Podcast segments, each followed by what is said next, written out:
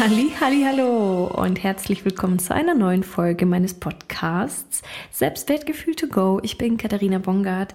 Äh, schön, dass du hier bist und zuhörst und vermutlich eine meiner treuen Zuhörerinnen bist. Ich habe heute ähm, auf Wunsch ein Thema gewählt, beziehungsweise dieses Thema wurde mir zugesteckt und ich möchte heute auf das Thema Trigger eingehen, beziehungsweise ich werde dir heute erzählen, was so die meisten Trigger sind, die uns begegnen, aber werde dir auch ganz klar Hilfestellung geben, wie du genau diese Trigger für dich umwandeln kannst in Neutralität, damit du klar bleiben kannst und auch wieder Entscheidungen treffen kannst und diese Entscheidungen für dich nicht von deinem, sagen wir mal, mm, Bodyguard-System abgenommen werden. Denn wenn dein, sagen wir mal, dein Reptilienhirn dir deine Entscheidungen abnimmt und du es gar nicht klar selbst entscheiden kannst oder gar nicht klar selbst in der Situation bleiben kannst, also dir fehlt die Klarheit, dann hast du keinen Zugriff auf deine Visionen und auf deine Ziele, sondern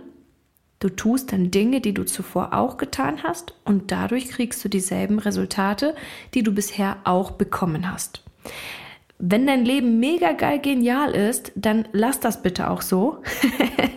Wenn du total glücklich und zufrieden bist, dann brauchst du keine Trigger zu drehen, dann sind die Trigger perfekt gesetzt. Aber wenn du für dich sagst, ähm, boah, ich komme immer und immer wieder bei derselben Situation raus oder ich lasse mich immer und immer wieder an einem bestimmten Punkt triggern und dadurch stehe ich mir selbst im Weg zum Beispiel, dann solltest du definitiv dich mit deinen Triggern auseinandersetzen und dort quasi in eine Neutralisierung kommen.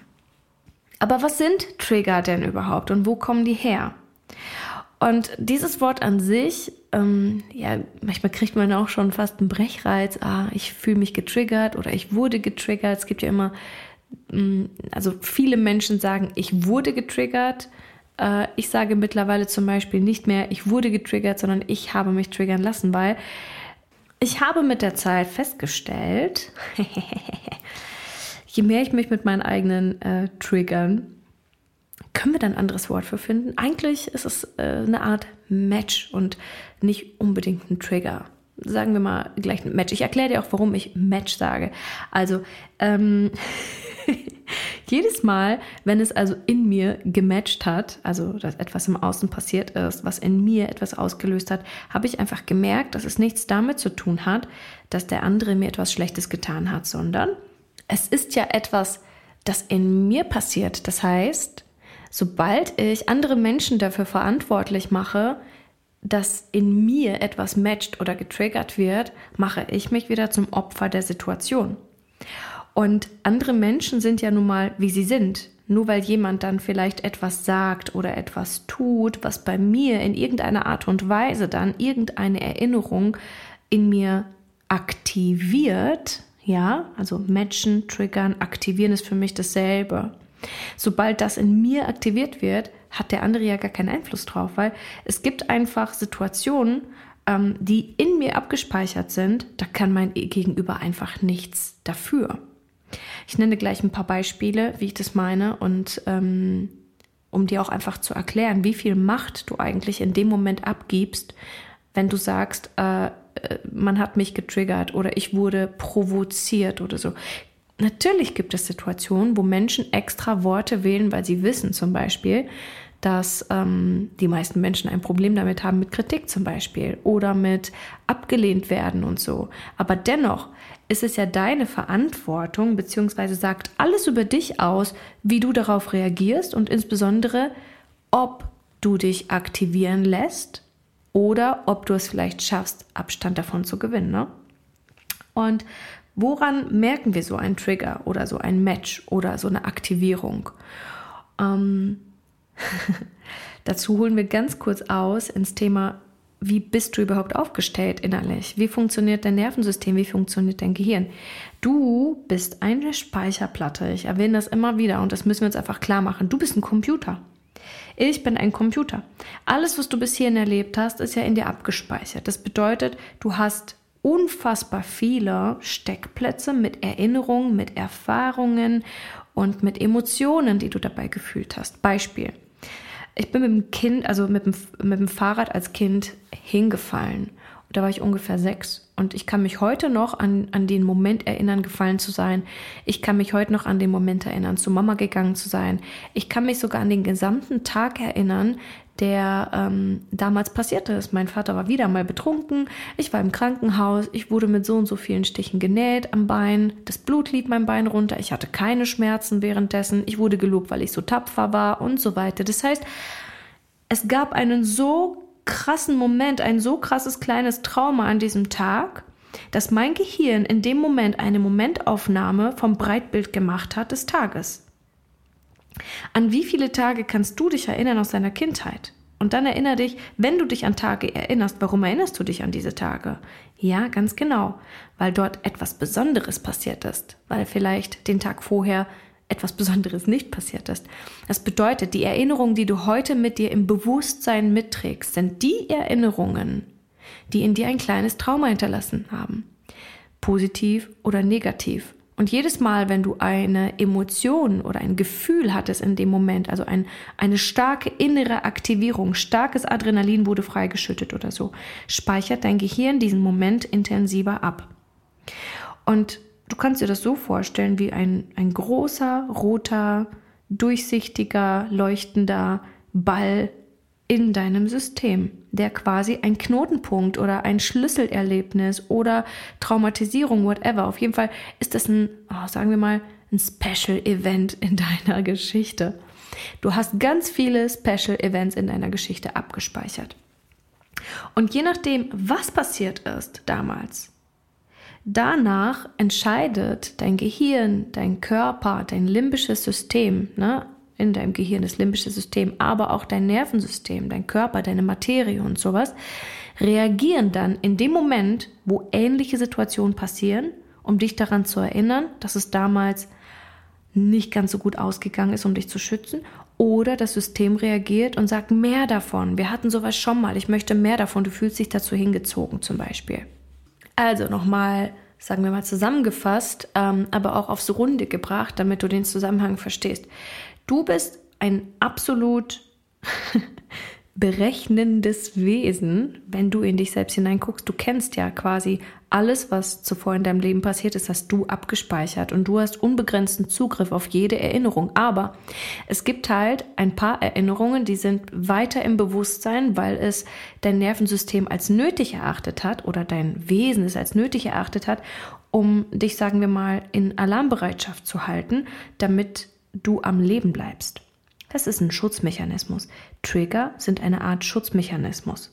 Und wenn du jetzt Situationen erlebst, ich erzähle dir gleich auch, dass es unterschiedliche Situationen durch unterschiedliche Wahrnehmungssysteme gibt, gleicht dein Körper im Repertoire deiner Erfahrungen ab ob dort etwas ähnliches passiert ist, wo vielleicht gerade echt krasse Gefahr ist oder halt eben nicht. Und demnach entscheidet dein System dann, ob du jetzt ähm, geschützt werden musst durch impulsive Handlungen, impulsive Taten und sowas, oder ob du einfach gespannt bleiben kannst, äh, entspannt bleiben kannst, nicht gespannt. Wir haben das übrigens definiert als Wirkungskreislauf, unterrichten den auch in der Life Mastery und haben unfassbar tolle Erkenntnisse dazu gewonnen. Also wir selbst haben unfassbare Erkenntnisse dazu gewonnen. Und wenn wir das unseren Kunden auch vermitteln und erklären, dann verstehen sie erst, warum sie denken, wie sie denken, fühlen, wie sie fühlen, agiert haben, wie sie agiert haben und vor allem, was sie tun können, um zukünftig klarer in Entscheidungen zu sein und ihr Leben auch wirklich langfristig massiv verändern zu können. Das ist der Grund, warum wir so gute ähm, Erfolgserlebnisse haben mit unserem Programm. Weil Menschen, die mit uns arbeiten, verstehen, wie diese Systeme in ihnen funktionieren. Und dann geht es halt nur noch in dieses Training, immer und immer wieder ähm, in der Klarheit zu bleiben, in die Klarheit zu gehen und das in bestimmten Schritten auch zu trainieren. Und ich werde dir heute, wie gesagt, ein paar dieser Schritte nennen. Und du kannst da schon anfangen zu trainieren und zu gucken, was das mit dir macht. Und ich würde schon fast meine Hand dafür ins Feuer legen, dass das vermutlich eine der gravierendsten Veränderungen in deinem Leben bewirken wird. Weil ich weiß, wie es sich anfühlt, wenn man das Gefühl hat, nicht mehr Herr seiner Sinne, seiner Wahrnehmung und seines Körpers zu sein, weil man von überall her, von rechts, von links, von hinten, von vorne, sich nur aktiviert fühlt. Und die ganze Zeit nur das Gefühl hat, sich schützen zu müssen, ja, sei es von einem Geruch, sei es von einem Geräusch, von einem Wort, das wir hören, sei es ähm, von einem Gefühl, das innerlich kommt und manchmal sogar, Achtung, der sechste Sinn, die Intuition. Ja, also ich spreche gleich nicht nur von fünf Sinnen, sondern ich spreche auch vom sechsten Sinn. Ähm, ob du daran glaubst oder nicht, ich weiß, dass wir Menschen unfassbar anfällig sind für die Energien im Raum, für die Energien anderer Menschen drumherum und habe die Erfahrung gemacht, dass es zwar nicht immer unsere eigenen aktivierten Gefühle in dem Moment sind, aber Fakt ist, wenn es in dir matcht, wenn es in dir aktiviert ist, dann sind die Gefühle, die im Raum sind, nicht nur die des anderen, sondern auch deine in dem Moment mit aktivierten. Auch wenn es gerade keine Relevanz hat. Das bedeutet, ähm, der eine oder andere wird jetzt vielleicht Aha schreien. du glaubst gar nicht, wie häufig ich höre, ja, ich fühle Gefühle in mir, aber ich weiß, dass das nicht meine sind, das sind die der anderen um mich herum. Ich sollte weniger mit anderen Menschen oder mich fernhalten von den und den Menschen. Und ja, wenn Menschen dir nicht gut tun, dann solltest du auf jeden Fall den Freundeskreis wechseln. Aber die Wahrheit ist doch auch, dass niemand Gefühle in dich reinmachen kann. Das bedeutet, wenn du dich aktiviert fühlst von einem Verhältnis oder von einem Verhalten oder von einem Gefühl eines jemand anderes, dann bedeutet das doch eigentlich eher, dass du in dir instabil bist. Dass du dich an, mit deiner Frequenz nicht so stabil, also dass du in deiner Frequenz nicht so stabil bist, dass sie ständig angetriggert wird von den Low Vibes deiner Mitmenschen. Nochmal anders ausgedrückt oder mal so ein bisschen äh, Reality Bomb auch hier rein, ne? Jeder, der von äh, Energievampiren spricht, sorry, aber ist wahrscheinlich selbst einer. Puh. Ja, denk doch mal kurz drüber nach. Es gibt keine Menschen, die dir die Energie rauben können, es sei denn, du bist instabil. Das bedeutet, du raubst dir selbst deine Energie, weil du es zulässt, dass die Frequenzen anderer Menschen Einfluss auf dich haben. Deine Energie sollte immer die stabilere sein als die der anderen. Und das bedeutet natürlich nicht, dass du immer der, der geilste Mensch sein sollst auf Erden und ein Übermensch sein solltest. Aber du solltest dir zumindest bewusst deiner eigenen Frequenz sein, bewusst deiner eigenen Gefühle, bewusst deiner Emotionen, bewusst deiner Entscheidungen und grundsätzlich, äh, grundsätzlich in einem Bewusstsein, in einem erhöhten Bewusstsein sein, damit niemand anderes auf dein System Einfluss hat. Das ist doch klar, das ist Unabhängigkeit für mich. Wenn ich in einen Raum komme und die Leute sind scheiße gelaunt, sagen wir mal, oder da ist gerade voll die Bombe geplatzt oder sowas, dann bin ich dafür verantwortlich, dass ich stabil in meinem Ding bin. Ich höre auch häufig von, von Leuten, von Freunden, von Kunden, oh, und da komme ich da in den Raum und da ist schon wieder so schlechte Stimmung und so. Wo ich mir sage, sowas checke ich nicht, sowas merke ich nicht. Ich bin in meiner Energie völlig klar. Das bedeutet nicht, dass ich kein Gefühl dazu habe, was im Raum abgeht, aber ich lasse mich davon nicht beeindrucken oder nicht beeinflussen, denn ich bin Meisterin meiner Energien und meine Energie ist mir wichtiger als die Empathie für die Low Vibes anderer Menschen. Und so ist es auch in meiner Arbeit mit Menschen. Und klar kriege ich auch hier und da mal eine Kritik dafür. Katharina, äh, du hörst mir nicht richtig zu. Ich wollte doch einfach nur, dass du mir zuhörst, wo ich sage, ja, kann sein, aber dann bin ich nicht die richtige Mentorin für dich. Denn ich arbeite nicht so, dass ich mich daran anpasse, an deine Low Vibes, um die auch noch zu nähren, sondern das, was ich als meine Aufgabe empfinde, ist, pass auf, du fühlst dich gerade scheiße, dann zeige ich dir jetzt mal oder erkläre dir, was ich tue, um mich besser zu fühlen, damit du daraus lernen kannst, um dich selbst wieder in den Griff zu kriegen, anstatt dass ich mit auf dein, sagen wir mal, auf dein Vibe gehe, ja? Pass dich doch lieber meinem Vibe an. Inspiri lasse dich lieber inspirieren von meinem Vibe. Ich muss nicht auf deine Low Vibes kommen, äh, um, um, sagen wir mal, auf eine Wellenlänge zu kommen, weil wir brauchen ja keine Low-Wellenlänge. Das, was wir brauchen, ist eine Lösung. Und die Lösung liegt im Frequenzbereich, ganz klar. Und anfangs war das schon ziemlich hart, also auch in Verbindung mit Ares zum Beispiel damals, ganz früh damals, als ich für mich entschieden habe, dass, dass meine Frequenz oder dass ähm, meine Laune für mich super wichtig ist, dass ich bin, wie ich bin und dass ich auch niemanden fordere, dass er jetzt, ähm, sagen wir mal, ähm, diese Feinfühligkeit aufbaut, um keine gute Laune in meiner Gegenwart zu haben. Ares war damals auch immer, wenn wir gestritten haben oder so, war der immer sehr gut drauf trotzdem oder sehr schnell wieder in guten Frequenzen, sehr sehr energetisch, gut gelaunt und das hat mich so, ich, mir fallen jetzt viele Schimpfwörter ein, aber ich sage jetzt einfach mal, es hat mich so geärgert, dass ich mich nicht anpassen konnte an seine gute Laune, sondern lieber schlecht gelaunt blieb und lieber Gründe gesucht habe, warum das jetzt kacke ist und warum er keine Berechtigung hat, um jetzt gute Laune zu haben. Und irgendwann habe ich für mich einfach festgestellt, oh mein Gott, das, was er macht, ist das Richtigste, was er für seinen Organismus machen kann. Und deswegen bin ich auch so glücklich darüber, dass ich selbst gelernt habe, dass die Laune anderer Menschen, dass die Stimmung der anderen Menschen keinen Einfluss hat auf mich, sondern dass ich klar bleibe. Und das ist meine, meine verdammte Verantwortung. Leute, ich finde auch, das ist eure verdammte Verantwortung, dass wenn ihr mal scheiße drauf seid oder so, ja, oder wenn wir mal scheiße drauf sind, dass niemand anderes dafür A verantwortlich ist und B, dass da auch niemand dran schuld ist. Und sogar meine elfjährige Tochter weiß das schon.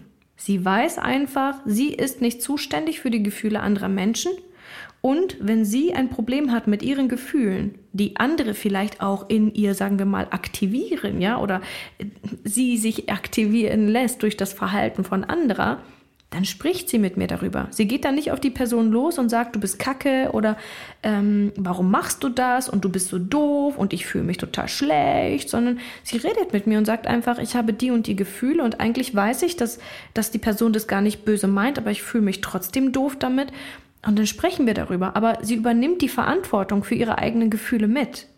Und natürlich darf sie sich trotzdem ärgern und sie darf auch wütend sein und den Raum lassen wir ihr auch. Aber grundsätzlich weiß sie, dass niemand Gefühle in sie reinmachen kann und dass sie auch die Verantwortung dafür trägt. Das, natürlich ist es auch ein Problem, ne? Also es ist ein Problem auf der anderen Seite, dass viele, viele andere Kinder dieses Mindset halt eben nicht tragen und trotzdem versuchen, ähm, dann vielleicht auch ihre Gefühle auf sie abzuwälzen und ihr das Gefühl zu vermitteln, ähm, du bist rücksichtslos.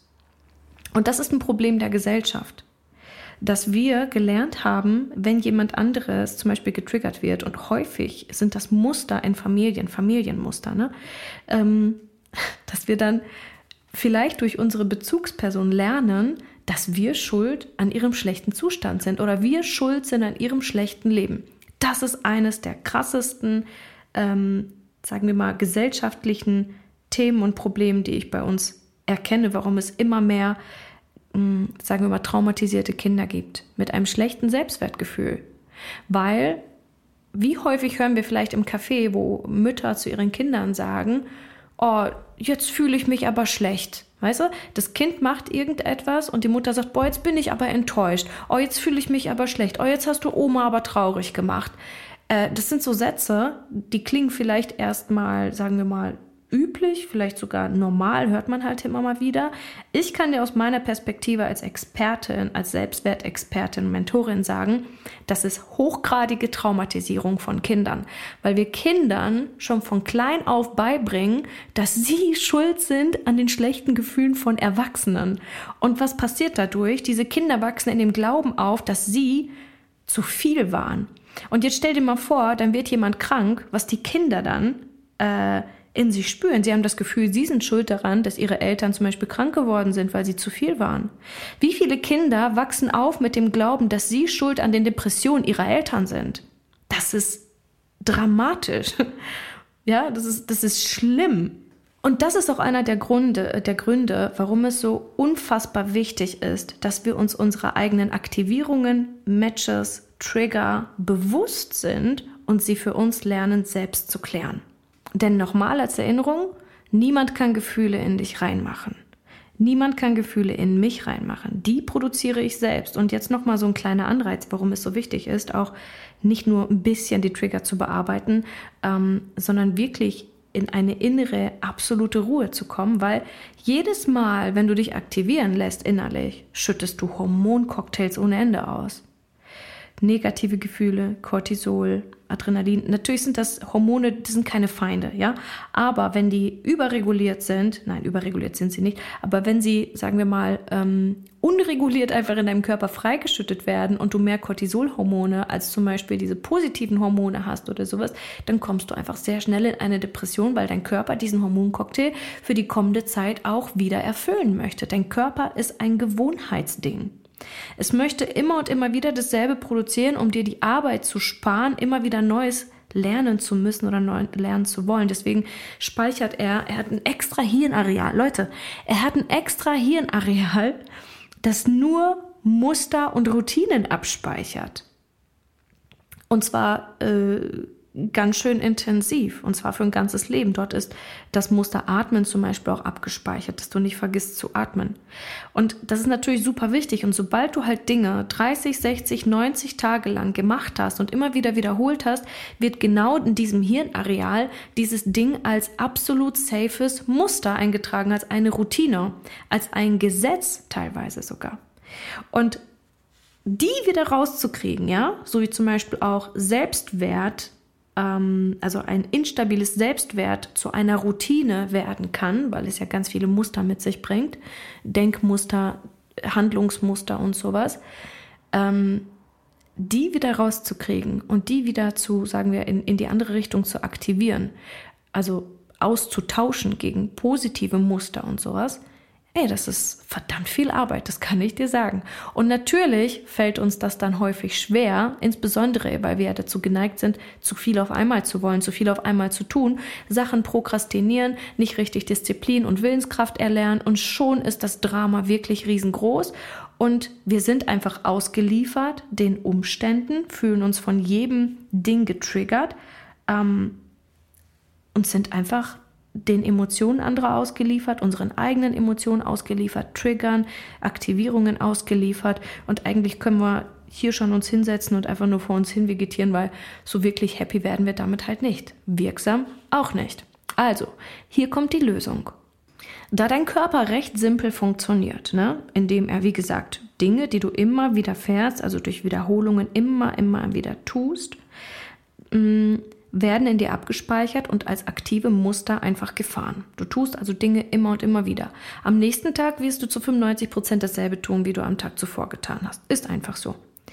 Und wenn du Muster austauschen möchtest, musst du ins Bewusstsein kommen. Erstens für diese Muster und zweitens für deine Handlung, die du tust, damit du drittens neue Handlungen vollziehen kannst durch eine Entscheidung, damit du eine neue Erfahrung machst und du durch diese neue Erfahrung quasi ähm, ein neues Bewertungssystem anschaffst. Mit Bewertungssystem meine ich dein denkendes Gehirn, deinen Verstand.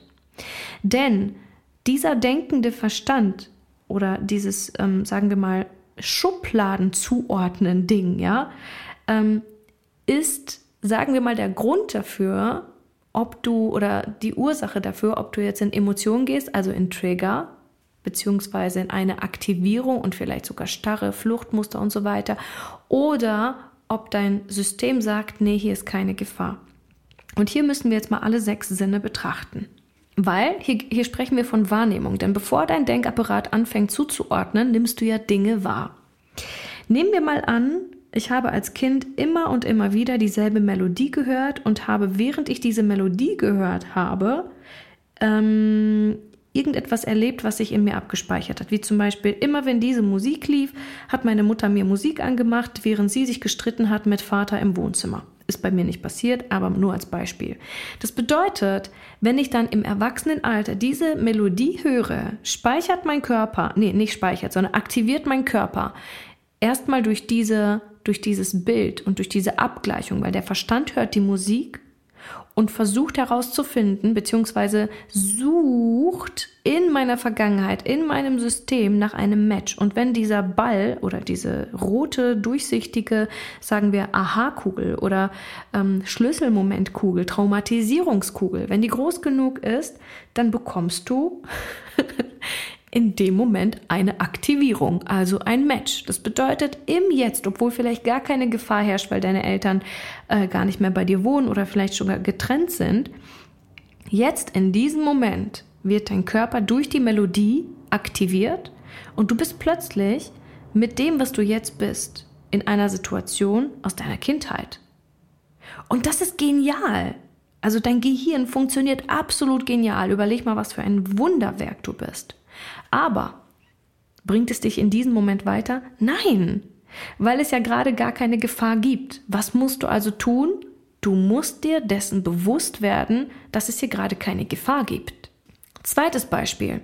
Du musstest als Kind Ähm, Leia erzählt zum Beispiel immer wieder, sie war damals im Kindergarten und sie wurde mal im Kindergarten gezwungen, süße Frikadellen zu essen. Sie fand die Frikadellen süß und eklig, aber sie musste sie essen, ähm, weil im, im Kindergarten wohl die Regel gab, Kinder müssen aufessen. Bin ich absolut nicht mit einverstanden mit diesen Regeln. Tut mir auch mega leid, dass sie das erleben musste und ich hoffe, dass keine anderen Kinder das erleben. Auf jeden Fall, jedes Mal, wenn sie also süßes Fleisch in irgendeiner Art und Weise irgendwo probiert, wird sie traumatisiert, ne? also durch den Geschmack, es ist wieder ein Sinn, ein, eine Wahrnehmung, wird sie durch diesen Geschmack wieder in die vergangene Situation von damals aus der Kindergartenzeit hineinversetzt. Und dann gleicht ihr System ab, oh, damals ist das und das passiert. Dann habe ich mich so und so gefühlt, ich habe mich entmächtigt gefühlt, ich musste essen, obwohl ich nicht wollte und das löst in ihr ein Ekelgefühl aus. Das bedeutet, auch wenn dieses Fleisch mega lecker ist, aber da ihr Gefühl oder nein, da ihr System abgespeichert hat, süßes Fleisch gleich Gefahr, ja, äh, ist sie in dem Moment einfach in einem Trigger, in einer Aktivierung und in dem Moment betrachtet sie das Fleisch, das sie vor sich hat, nicht als neue Erfahrung, sondern als alte Erfahrung und speichert sie mit unter dieses, sagen wir mal, diesen großen Fass oder Schublade an damalige Erfahrung, süßes Fleisch gleich für immer eklig. So wie viele Menschen zum Beispiel einfach eine Abneigung gegen Rosenkohl haben, weil Kinder Rosenkohl tatsächlich einfach eklig finden. Nicht, weil es eklig ist, sondern weil sie diese Bitterstoffe sehr viel intensiver wahrnehmen als Erwachsene und sie dadurch Rosenkohl hassen ihr Leben lang, weil sie sich daran erinnern, wie eklig das damals gewesen ist, bitteres Zeug zu essen. Ich habe Leia Rosenkohl zum allerersten Mal gemacht. Da war sie sieben Jahre alt und ich habe ein Rezept damals gemacht oder ich habe mir die Mühe gegeben, das Rosenkohl so perfekt zuzubereiten, dass sie bis heute Rosenkohl liebt. Einfach, ja. Also es geht auch um die Zubereitung, wie viel Mühe man sich macht und so. Und einem Kind auch wirklich schöne Erlebnisse zu machen, damit sie halt so wenig Trigger und Aktivierungen wie möglich in ihrem Leben mit, im Leben mit sich mittragen. Weiteres Beispiel. Mein Körper hat eine richtig krasse Allergie mal gehabt, zum Zeitpunkt, als ich mir ganz häufig die Haare ähm, gefärbt hatte damals. Und dadurch ist eine Kreuzallergie entstanden tatsächlich, weil ich zu dem Zeitpunkt, pass auf, das ist total verrückt. Ich habe grundsätzlich keine Allergien gehabt. Ähm, ich hatte damals Tests gemacht, es hat nichts angeschlagen. Aber da ich ähm, in kurzen Abständen immer wieder meine Haare gefärbt habe damals, weil ich halt einfach immer und äh, immer perfekt aussehen wollte, weil ich damals sehr viel gedatet habe und so, ne? Also wieder Selbstwertgeschichten. Ich bin einfach über meine körperlichen Grenzen gegangen, hab, habe zu viel Chemie auf meine Haare gepackt und hatte eine richtig krasse Kopfhautentzündung. Ähm, ich gehe jetzt nicht weiter darauf ein, es war auf jeden Fall schlimm. Und zu dem Zeitpunkt hatte ich Arganöl-Shampoo benutzt, seit ungefähr einem halben Jahr oder so. Mein Körper hat sich abgespeichert, Argan-Shampoo und ähm, Haarfärbemittel miteinander zu verbinden, weil in dem Moment, wo ich dann diese krasse Entzündung hatte, habe ich dieses Shampoo weiter benutzt. Und ich kann dir heute sagen, ich bin bis heute allergisch gegen Argan-Shampoo, weil mein Körper abgespeichert hat, Argan-Shampoo oder alles, was in, des, in dieser Zeit mit, der, mit Pflegeprodukten beim Kopf zu tun hatte, für mich schädlich ist weil er es nicht mehr perfekt zuordnen konnte. Ich bin also nicht nur allergisch gegen diese braune Haarfärbemittel, das ich damals benutzt habe, sondern auch die Pflegeprodukte, die ich zeitgleich zu dieser Entzündung und zu dieser ähm, Phase damals benutzt hatte. So, weiteres Beispiel, nächster Reiz bzw. nächster Sinn, der Geruchssinn. Ich hatte als Kind ähm, eine Erfahrung gemacht und habe dann bis vor, boah, ich glaube, bis vor fünf Jahren nicht gewusst, was diese Erinnerung sein sollte, weil ich habe immer nur ähm, ein Bild im Auge gehabt oder vor Kopf gehabt. Jedes Mal, wenn ich was Modriges gerochen habe, habe ich mich an ein Bild aus meiner Kindheit erinnert, wo ich auf einem Sofa gelegen habe. Das war unser altes Sofa in der Wohnung. Ähm, und einfach nur an diesem Sofa gerochen habe, den Geruch eklig fand, aber ich einfach wusste, ich muss jetzt einschlafen, ich muss einschlafen. Das war eine traumatische Situation aus meiner Kindheit ähm, die ich so nicht zuordnen konnte. Aber Fakt ist, jedes Mal, wenn ich modriges, modrigen Stoff gerochen habe, kam dieses Bild in mir hoch. Ich habe dann vor vier oder fünf Jahren herausgefunden, ähm, was diese Situation war. Ich werde sie hier jetzt nicht erzählen, um auch in dir nicht neue Bilder auszulösen. Ich möchte dich nicht retraumatisieren. Ich möchte in dir keine weiteren Trigger auslösen. Ich möchte nur erklären, wie krass unsere Körper sind. Und dadurch, dass ich dann diese Situation dann wieder für mich aufarbeiten konnte mit innere Kindheilung, übrigens das ist auch einer der Gründe, warum ich es so wichtig finde, dass jeder Mensch zumindest für einen kurzen Zeitraum innere Kindheilung betreibt. Deswegen unterrichten wir das auch in der Life Mastery, ähm, beziehungsweise in unseren Premium Supports mache ich die Kindheilungen mit unseren Leuten.